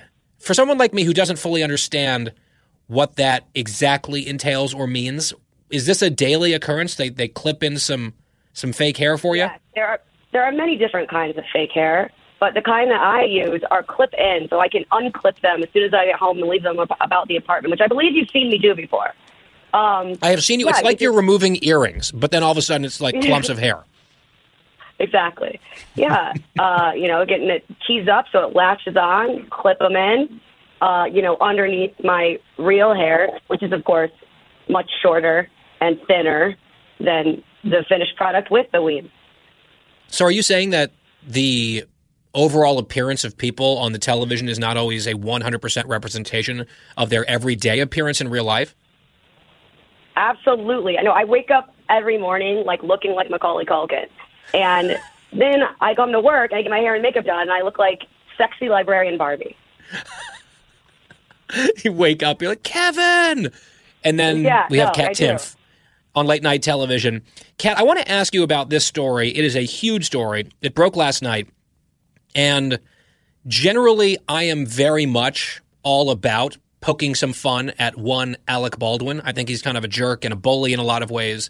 I disagree with him on most things politically. I do think he's funny and talented, or at least can be. I like some of the stuff that he's been in. But this story out of Hollywood, where I guess there was a gun that was supposed to be a prop on set, and he fired it and killed someone and wounded another person. I see he's put out a statement. He seems totally anguished over it. I don't know how you get over something like that. I don't think you ever do. It doesn't appear to be his fault at all. You've got families whose lives are completely altered and, and perhaps ruined. I've seen a lot of people kind of making jokes on social media about it, and I'm not the joke police. People can make whatever jokes they want to make, but to me, this story is one that is not dunk worthy and is in fact just horrifically sad. I, I know. I, I was saying the same thing. I mean, I, I thought it would be impossible for me to actually, you know, like feel bad for Alec Baldwin because seems to be, not, you know, every story is about him like he was having a some sort of anger episode, like in public somewhere. And but Right. this, I agree with you. I don't know how you get over doing something like that. You have to feel horrible for him. I mean, just the amount of like shock and devastation, and I don't see how you ever get over something like that. Yeah. So just thoughts with the families that were affected. And look, I will say this. Okay. Tell me if you agree. If no one had died, I think some windmill dunks on social media would be far less unseemly, but someone died.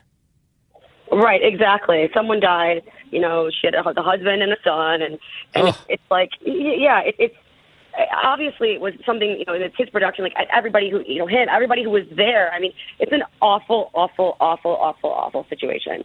So I, I just, I don't, yeah, I don't understand having.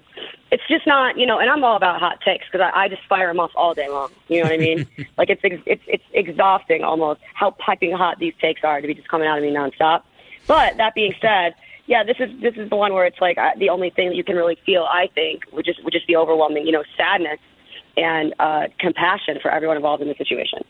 Yeah, I felt sick to my stomach. So I'm glad that you are affirming my instinct on this because I'm like, if anyone in the building is going to tell me lighten up, it's going to be Kat, and we're seeing eye to eye on this one. So let's move on. I want to get to this story that was written about our president, Joe Biden.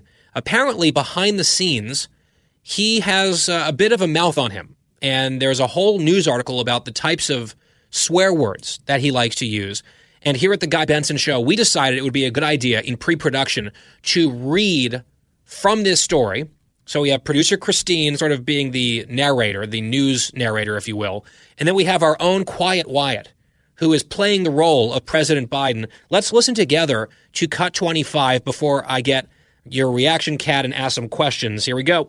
Behind closed doors, the former Catholic schoolboy is quite profane, according to several current and former aides. When he gets going, he definitely gets going, said one White House official.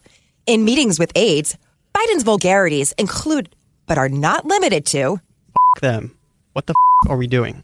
Why the f- isn't this happening? Bullshit. Damn it. Or simply, according to several current and former aides. Wyatt. Good for him. How, sir? Get me a bar of soap immediately, Wyatt. Come in here. Well, Kat, my question for you is I know that you are not offended. You're not going to even pretend to clutch your pearls about Politico and this story and the revelation that the president has some words uh, that he likes that you just heard there in the voice of Quiet Wyatt, just dropping F bombs and other words as well. My question for you is, and you can correct me if I'm wrong, if you are uh, deeply aggrieved and offended that he uses those words. I, I kind of doubt it. If not, what are your views? What is your approach to profanity in the workplace? I mean, you've been around me in the workplace. I have, and I'm just uh, going to remind you, we are on radio here, so tread lightly. Right. And so I can't, you know, use profanity on the radio. But I, I mean, I, I think it's good. I think it's normal. I, I don't. I don't have anyone in my life who does not swear. I, I just. I don't. And I like how they were like former Catholic schoolboy. Like I went to Catholic school. I was an altar server in middle school, and look at me now. It means nothing. And now on your show on Gutfeld, people can curse and do curse because it's not live. There's post production. Of course, I knew the first time that I did it. You know, you're sitting there. Okay, it's not 11 p.m., so we're not live at the moment. But the first time someone dropped, I think, an S bomb sitting around that circle right on set, I was just sort of jarred. I was like, whoa. And then I believe I was on once with our mutual friend Dagen McDowell, who just let an F bomb fly, and the audience was delighted. And I was like, oh man, all the cool kids are doing this, but I, I haven't done it yet on Gutfeld. Yeah, I've done it many times. Many times. well, you're on every day. Oh, no. Well, that's true. It's, I, thanks for reminding me. I do have to do that in a little bit here. Uh, no, but it's it's on at eleven too. You know what I mean? Like anybody who doesn't Right. swear is in bed. Right? It's not like you're uh, rolling into the special report panel with Bret Baier. Ever. I'm never Right? He's invited like, on you know, special report. he's like, let's do tomorrow's headline today, Kat, and you're just like a string of epithets. Right? That's that's not Yeah. the move there on that show. Well, I'm also I'm also apparently not the move on that show because I've never been invited. um, which I mentioned to him when he was on Oh, last week. what did he have to say? Well, he was probably he was probably just like looked you dead in the eyes. He's like, yeah, that's right. No, he was like, we don't do a lot of crack panels because we were talking about crack. it, was, it was it was a great bit, and then I went on and I gave a very smart answer for another pa- answer, and I said, well, that's what I would do if I was special report. Um, because I am very smart, you know. People think that just because I am so funny, you know, I'm like well, not just the kind of funny, I'm like really, really funny.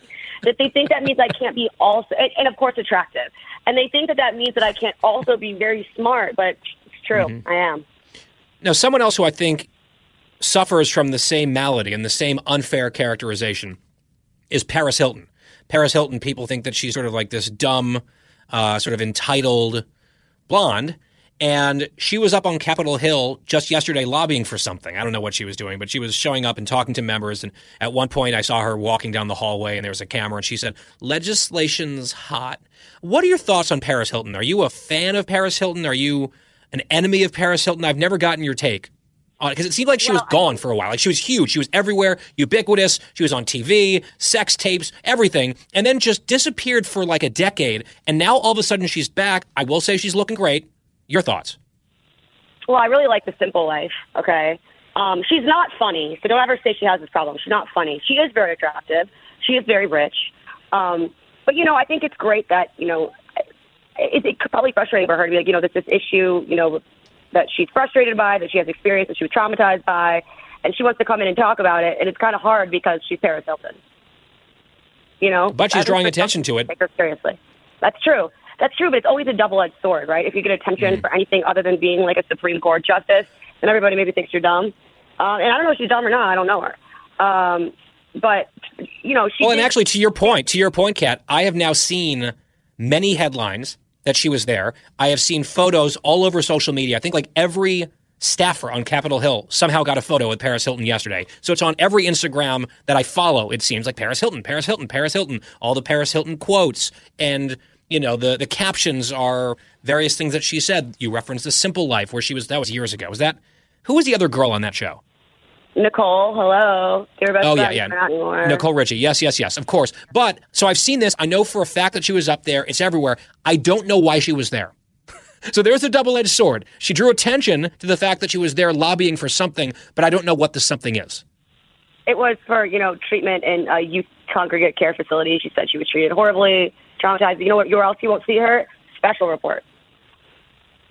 She's She was on Fox and Friends, though. Report. But not she was on Fox and Friends. That she didn't. She maybe Fox News Sunday. Maybe she could be the power player of the week. Maybe. I should actually. We just had Chris Wallace in here. I should maybe pitch that to his team for next week, and then I will never be invited back again. I think that's probably no. a safe bet. Uh, last question, Kat Timpf. Uh, this whole In N Out Burger thing this week out in San Francisco, and the mask mandate, and the the place getting shut down, and I guess Mike Pence then trolling and going to an In N Out Burger. Uh, number one, I have two thoughts and only two thoughts. Number one, San Francisco is a ridiculous place. I'm headed there tonight, actually. The mayor imposed an indoor mask mandate, and then she didn't follow it herself. I don't know why In N Out Burger couldn't simply respond to the authorities that they were, whatever, you know, feeling the spirit and having fun or whatever her excuses were. And then that I think is good enough for her, should be good enough for them. And number two, I just really want In N Out Burger now. And I'm realizing on this trip to California, because I'm only there for two days in San Francisco, I will not be able to get to one because of this stupid controversy. And that makes me angry. Do you have strong thoughts on In N Out Burger? You don't strike me as someone who eats a ton of fast food. I do, but here's the thing: I do sometimes, and so I do have strong thoughts because when I do go to fast food, it's like going to a fast food restaurant and being asked for to present a medical document is absolutely insane. I don't, I do not, I do not like. I'm not interested in any like well, like reasoned, even keeled debate on this because that's really the only take. It's absolutely crazy. When I do go to a fast food restaurant, I am there because I don't want anyone to see my face. Okay, I've given up. I'm not wanting to present medical documents, and that, that's just not understanding what fast food is. Right. Like, yeah. I, let me let me come and have a, a double double with extra cheese and a huge thing of fries with like Thousand Island dressing on it, and throw in a chocolate shake. And yes, I'm here for my health. Here are my health documents. Like, you need to see my hemoglobin levels. It's ridiculous. It doesn't make any sense. Kat Sam, Fox News contributor, co-host of Gutfeld. Who you guys have tonight on Gutfeld? Oh boy, we got Kennedy. We got Kennedy tonight. Oh. Vivek. Uh, I don't know how to say his, his last name. It's like Ramses or whatever. Yes, he's Um, against uh, woke corporations. He's got an interesting yeah, book on that. he's, he's okay. the best. He's a brilliant guy. Brilliant guy. Um, and who's the la- who's the other one? Oh yeah, yeah, Tom Shillue. It's Ramaswamy. Oh, Tom Shillue. I don't know. And Mr. Shillue, yeah. That sounds right. Well, well, hang on. If you've got him and then you've got Shillue and Kennedy and you, I mean, that could be a very funny show in spite of Greg's best efforts. I think it's gonna be funny. I would say. I would dare to say it probably will be. Oh man, that's like that's like half my Christmas party right there. You're coming, right? of course, absolutely. Okay. I'm going to keep pressuring you. Kennedy says she can't because she's got some marathon or some nonsense. I know. Out in California, You'll never have Maybe to we worry can. about that with me. exactly. Yeah, if you'll you give me that excuse, like that's a clear lie. Like that is a lie that you are just broadcasting to the world. I don't want to be at this party, and I'm going to tell him that I'm running a marathon instead. Kat Timpf, we'll let you go. I know you've got the taping coming up. Uh, our friend, it's Fridays with Kat on the Guy Benson Show. We'll be right back. You're listening to Guy Benson. Fox Nation presents podcasts Women of the Bible Speak. I'm Shannon Bream, host of Fox News at Night and author of the new book, Women of the Bible Speak The Wisdom of 16 Women and Their Lessons for Today. Subscribe now on Apple Podcasts, Spotify, FoxNewsPodcast.com, or wherever you download your podcasts. The hour on the Guy Benson Show on this Friday.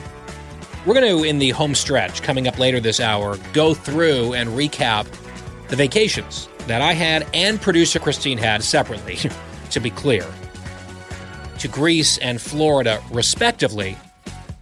But just a little taste of Christine's time in South Florida. Christine, you said that you were at a liquor store. I'm not surprised, probably multiple times over the course of this vacation. What was the name of this liquor store?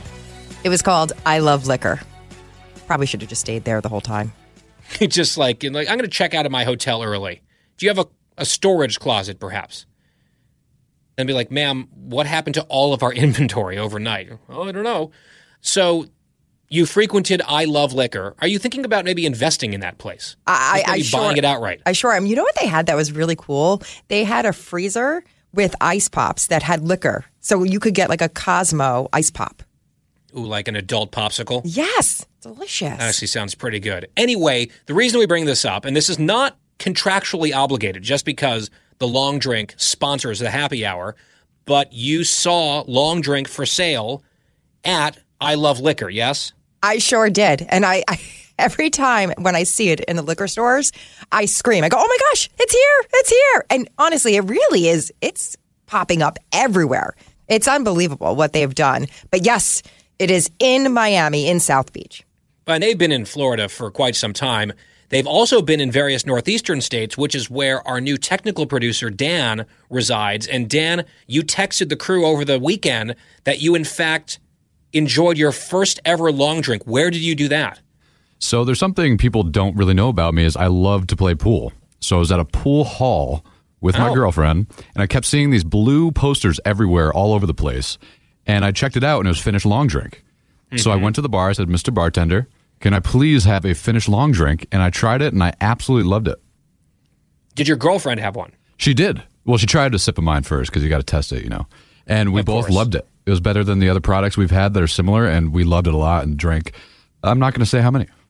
Uh, several, let's say. Yes. Several adult beverages were had. Yes. So a satisfied new customer or two of the long drink, you're like, hang on, I work on a show that mentions this from time to time. Here is now an advertisement for it. Let's just uh, take the plunge and you give it one thumb up, two thumbs up.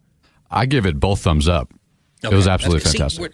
and we did not put you up to this, right? This is your actual opinion. no one is requiring you to do this. You, if you didn't like it, we would probably keep that to ourselves. But you volunteered this that you genuinely liked it. Absolutely. Yeah, I'll definitely have some this weekend, maybe even tonight.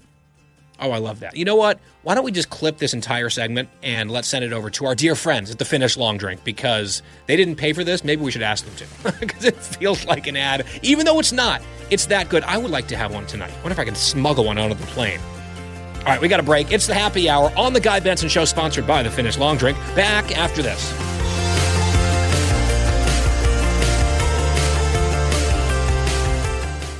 GuyBensonShow.com. It's the happy hour on this Friday. Happy Friday on the Guy Benson Show. In our first hour today, Chris Wallace of Fox News Sunday stopped by talking about news of the day and his upcoming show this weekend.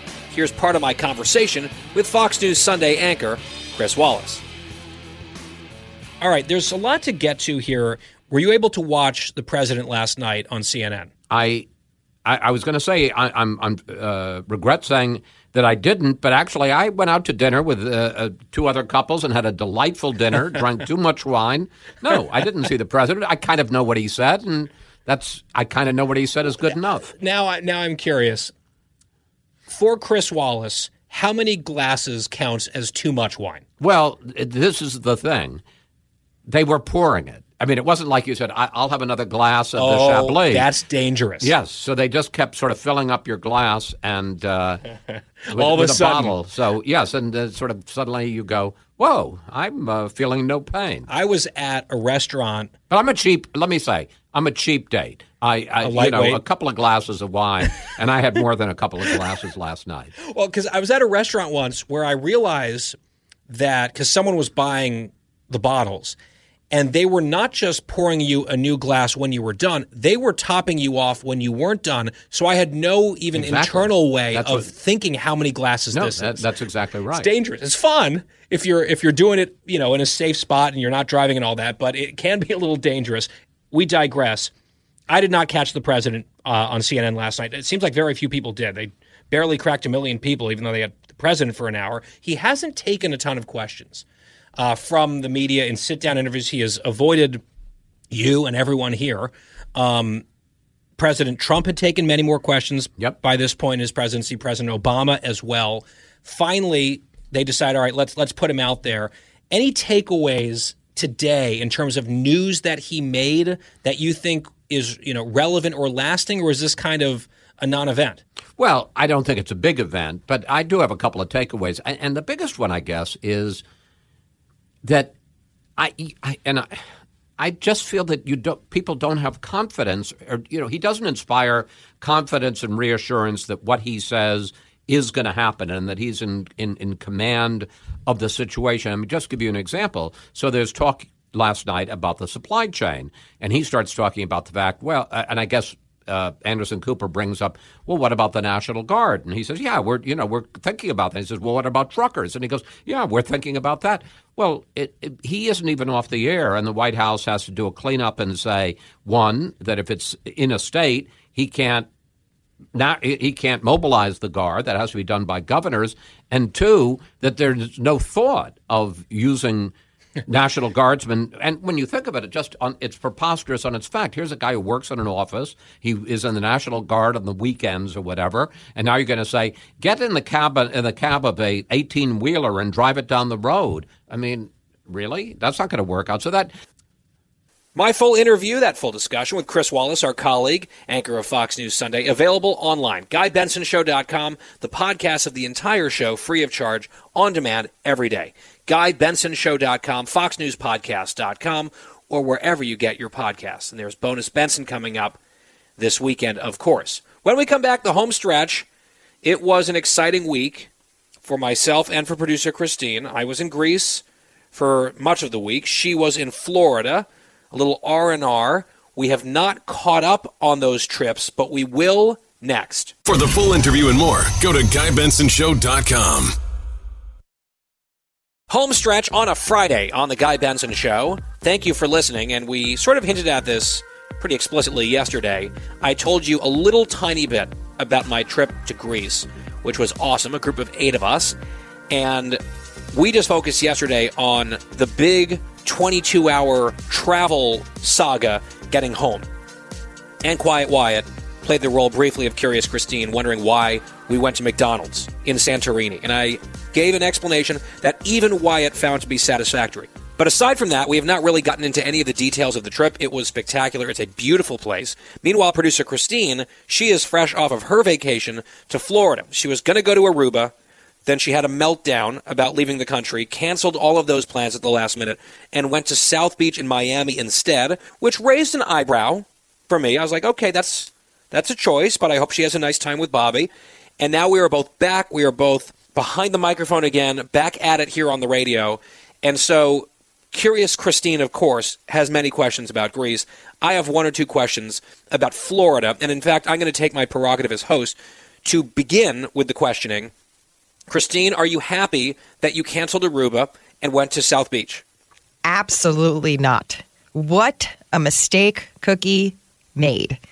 Um, as you had said, I was very worried about leaving the country and possibly not being able to get back in. What if I tested positive, you know, a breakthrough case, and then Megan stuck in New Jersey with Judgy Joyce more than she had to be?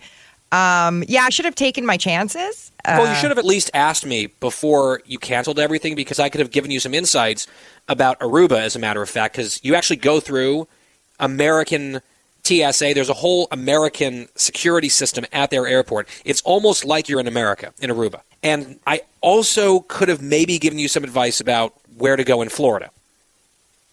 Yeah. So, um, I know you and I have been working together for a long time, and you know, I, I just don't know if I would have taken your advice. We all know this by now.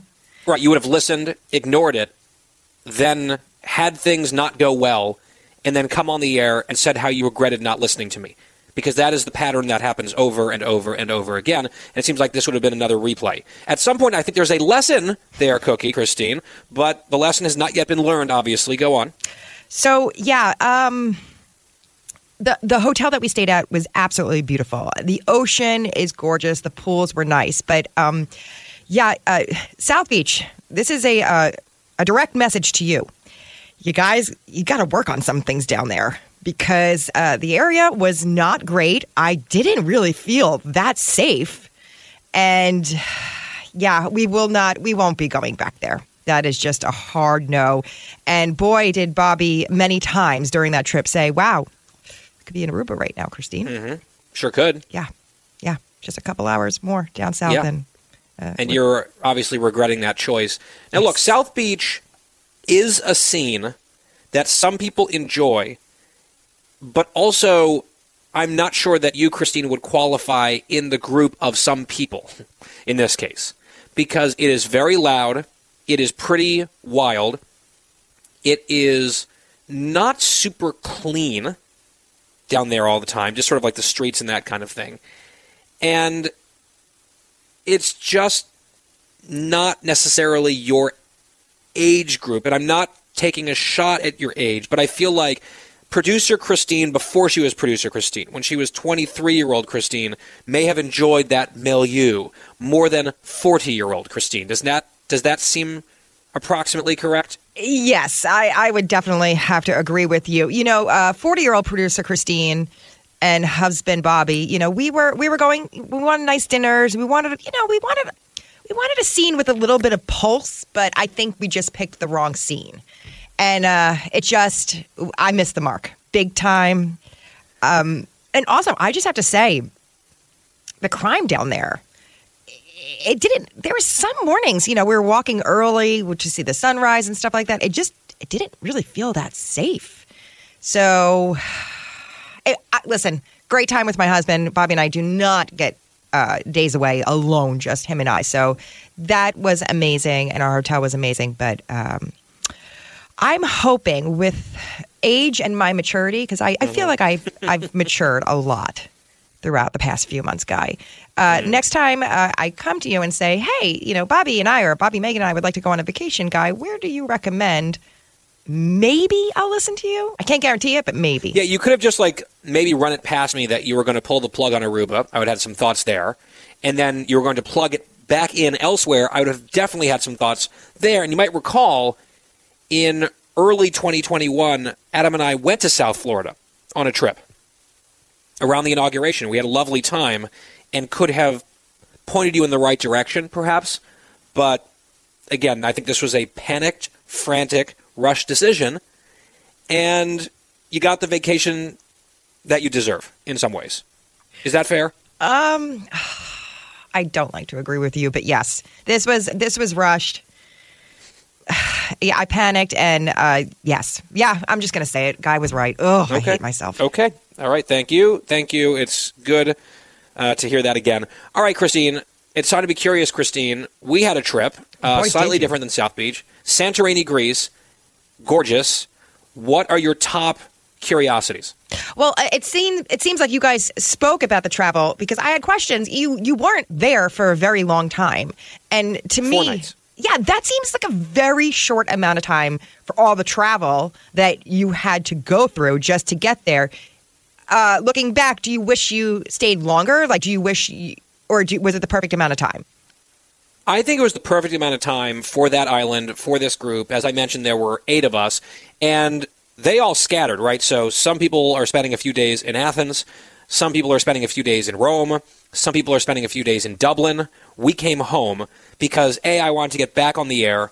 B, I've got a wedding that I'm heading to after the show. In fact, just in a few minutes, I'm going to be taking off and heading to the airport and going to San Francisco for a friend from college. Uh, he's getting married. And so we just didn't really have the time to do a next stop while over there, although I very much would have enjoyed that, I think. But for that group on that island, it was a perfect amount of time. I left wanting just a little bit more, but I'm not sure I would have had that feeling 24 hours later. So I was fully satisfied with that. Now, set the, set the scene for us because it looked like you were not in a hotel. You were in a, a private villa Correct. With this fantastic pool. Now, did you have Yes. people making you, you know, you were taking a lot of pictures of food. Were you having people make, you know, breakfast, lunch, and dinner for you? Were you guys? No, so we cooked. So we had a little market nearby, this butcher shop with fresh produce. So we would actually get stuff. We cooked for ourselves a few times, lunches in particular and breakfast. The first night when we all got in, we'd all been exhausted from traveling so much. The people who run the villa had arranged for a private chef to come in and cook like five courses of totally authentic Greek food and had a lot of Greek wine. And that was our very first night, which was a beautiful way to start. And the villa was great. It was unbelievably affordable. I know people are probably listening like, ooh, that must be nice. A private villa in Santorini, they must be dropping gazillions of dollars. No. It was extremely affordable. For the eight of us, it was $70 per person per night. 70 US dollars. I don't believe you. It's true.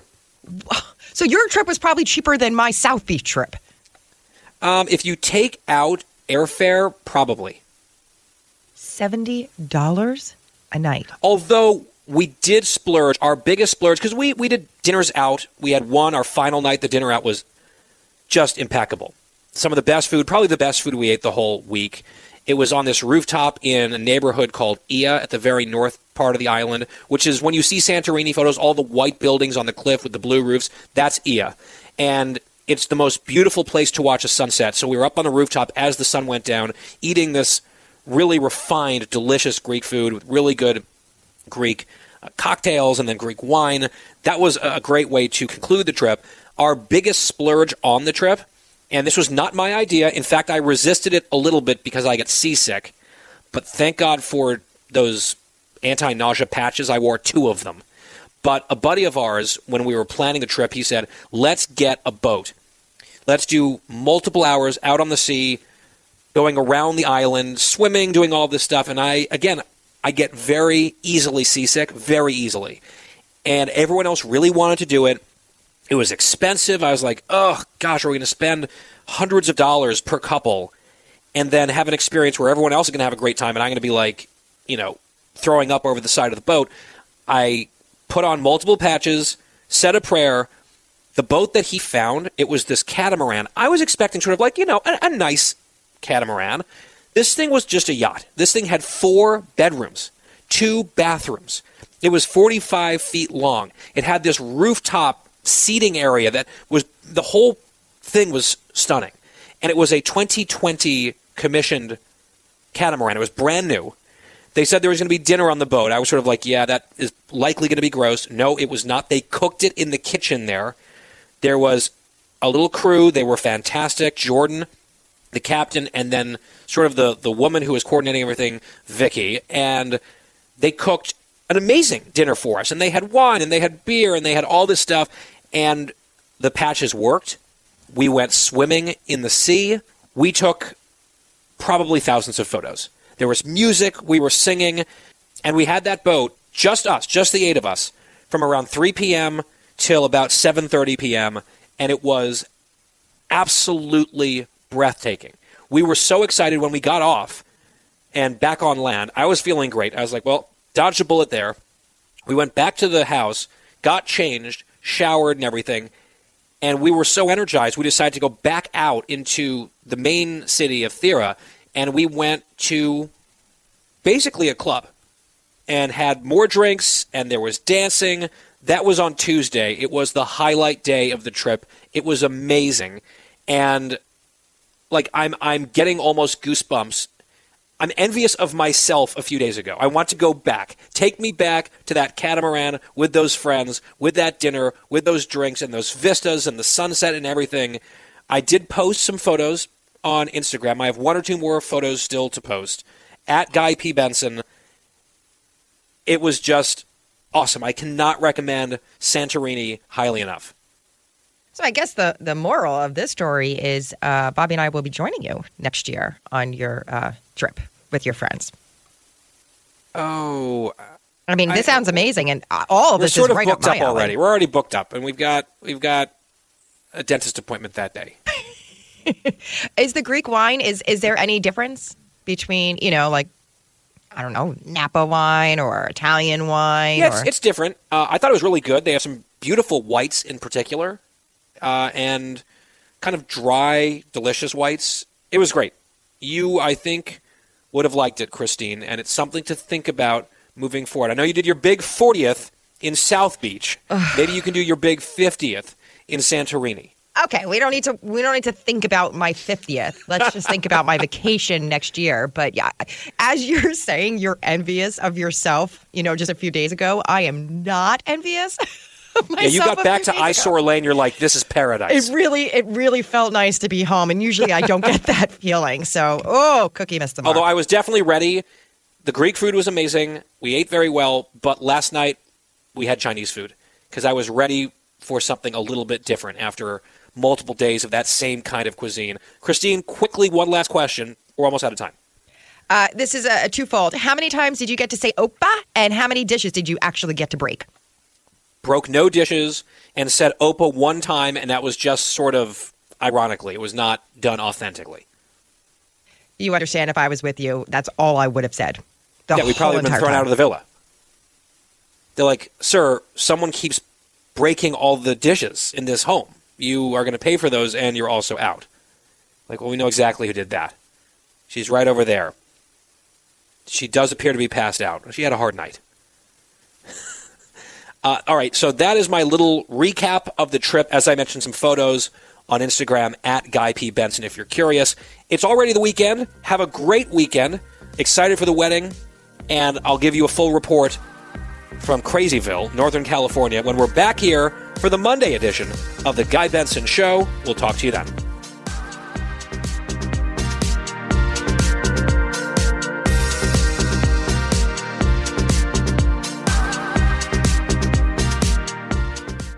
Everybody. It's Brian Kilmeade. I want you to join me weekdays at 9 a.m. East as we break down the biggest stories of the day with some of the biggest newsmakers and, of course, what you think. Listen live or get the podcast now at BrianKilmeadShow.com. Hi, everybody. It's Brian Kilmeade. I want you to join me weekdays at 9 a.m. East as we break down the biggest stories of the day with some of the biggest newsmakers and, of course, what you think. Listen live or get the podcast now at BrianKilmeadShow.com. Listen to the show ad free on Fox News Podcast Plus, on Apple Podcast, Amazon Music with your Prime membership, or subscribe wherever you get your podcasts.